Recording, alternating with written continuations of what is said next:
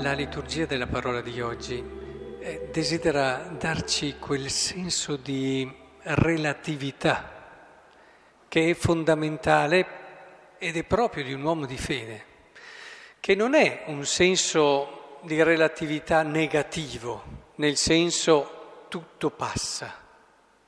No, ma quando parli con persone anziane hanno molto questo senso di relatività eh, ricordando un po' le cose, hanno vissuto, hanno sperimentato nella loro vita che sì, gli anni della giovinezza belli, ma poi sono passati. Sì, gli anni della maturità hanno avuto anche cose interessanti, soddisfazioni eh, o lavorative o eccetera, ma poi sono passati. Così la salute è stata forte, vigorosa, ma poi è passata e, e, e respiri parlando con loro quel senso di relatività che è però ha quel non so che di negativo, no? di rassegnato. Ecco, il Vangelo non ci dà questo senso di relatività, il Vangelo ci dà un senso di relatività in positivo, cioè in pienezza, nel capire ciò che veramente è la verità di quello che sei. Cioè, inizia già Paolo con questa stupenda lettura, e noi eh, corriamo sempre il rischio di fermarci su dei particolari, no? Allora, ti, siccome introduce col discorso delle vergini, non ho alcun comando dal Signore, ma eh, è bene che per l'uomo a causa di, rimanga com'è.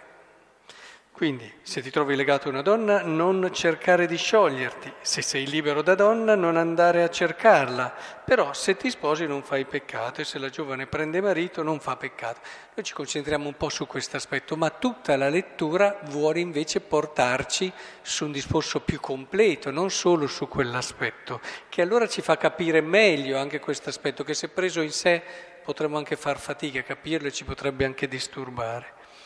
Questo vi dico, fratelli, il tempo si è fatto breve. D'ora innanzi quelli che hanno moglie vivono come se non l'avessero, ma non solo questo, quelli che piangono come se non piangessero, quelli che gioiscono come se non gioissero, quelli che comprano come se non possedessero e così via. Capite che tutto il pensiero di Paolo in questo momento ruota attorno a capire ciò che veramente dà verità a tutte le cose. Cioè, per un cristiano Cristo è tutto. Paolo ce l'ha già detto, ce lo ha fatto vedere anche con la sua vita. E tutto acquista senso e significato in riferimento a lui. Questo è il senso di relatività in positivo, cioè non il rassegnarsi che le cose passano, ma il capire che se io voglio vivere bene il mio matrimonio deve essere relativo a Cristo. Se voglio vivere bene il possesso delle cose, lo devo vivere in relazione a Cristo, all'amore di Dio e all'amore del prossimo. Se voglio vivere bene, insomma, tutte le cose che ci sono dette, le devo vivere, ma tutta la nostra vita la dobbiamo vivere in riferimento a Cristo. Allora capiremo cosa vuol dire essere sposati e lo vivremo davvero in pienezza, allora capiremo bene cosa vuol dire possedere, essere persone ricche, che non vuol dire avere tante cose, assolutamente. Eh? Più ne incontro di persone che hanno tante cose, più vedo che la loro ricchezza non è quella, ma molto altro. E così via. E ci accorgiamo che l'essere nella pace non vuol dire essere senza preoccupazioni e senza problemi, ma avere dentro di sé quella energia, quella motivazione, quella speranza che ti fa affrontare tutte le difficoltà e le preoccupazioni con lo spirito giusto. E allora si fatica, si tribola, ma si è nella pace. Ora, anche le beatitudini non le comprenderemmo nel Vangelo di oggi se non ci fosse questa idea di relatività. Cioè, perché beati quelli che piangono, eh? Possiamo rielencarle tutte le caratteristiche. I poveri, quelli che hanno fame, quelli che piangono, eh, quelli che sono anche odiati dalla gente e verranno anche metteranno al bando, vi insulteranno, vi disprezzeranno. Cioè ditemi voi se possiamo capire un brano come questo se non c'è dietro questa idea di relatività.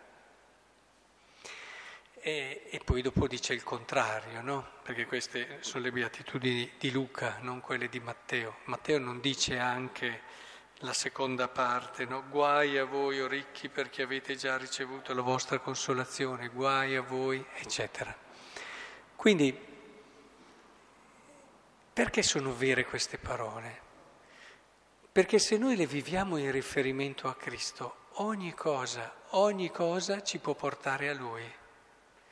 Mentre invece se non abbiamo questo riferimento a Cristo, ogni cosa, anche quelle che sembrano le più belle, ci possono allontanare da Lui. Quindi ci allontanano da noi stessi, ci allontanano dalla possibilità di gioia, di felicità vera.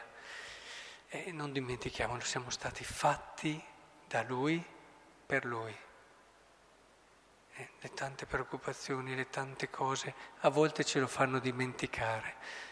Quando si capisce questo principio in sé semplice, ecco che la vita si illumina, la vita diventa ricca, bella, non c'è assolutamente spazio né per la tristezza né per la noia, ma se c'è tristezza è la tristezza di chi ama, se c'è la fatica c'è la fatica di chi si sta donando. Ecco allora che il Signore ci aiuti a comprendere questa benedetta relatività. I santi, che sono molto conseguenziali, hanno questa logica, no? E spesso leggendoli anche fin da bambini, quasi una logica bambina, ma se è così, allora sarà così, è logico così. Ecco, che ci illuminino a capire questo principio in sé semplice. Siamo stati fatti per te e il nostro cuore sarà inquieto finché non riposa in te.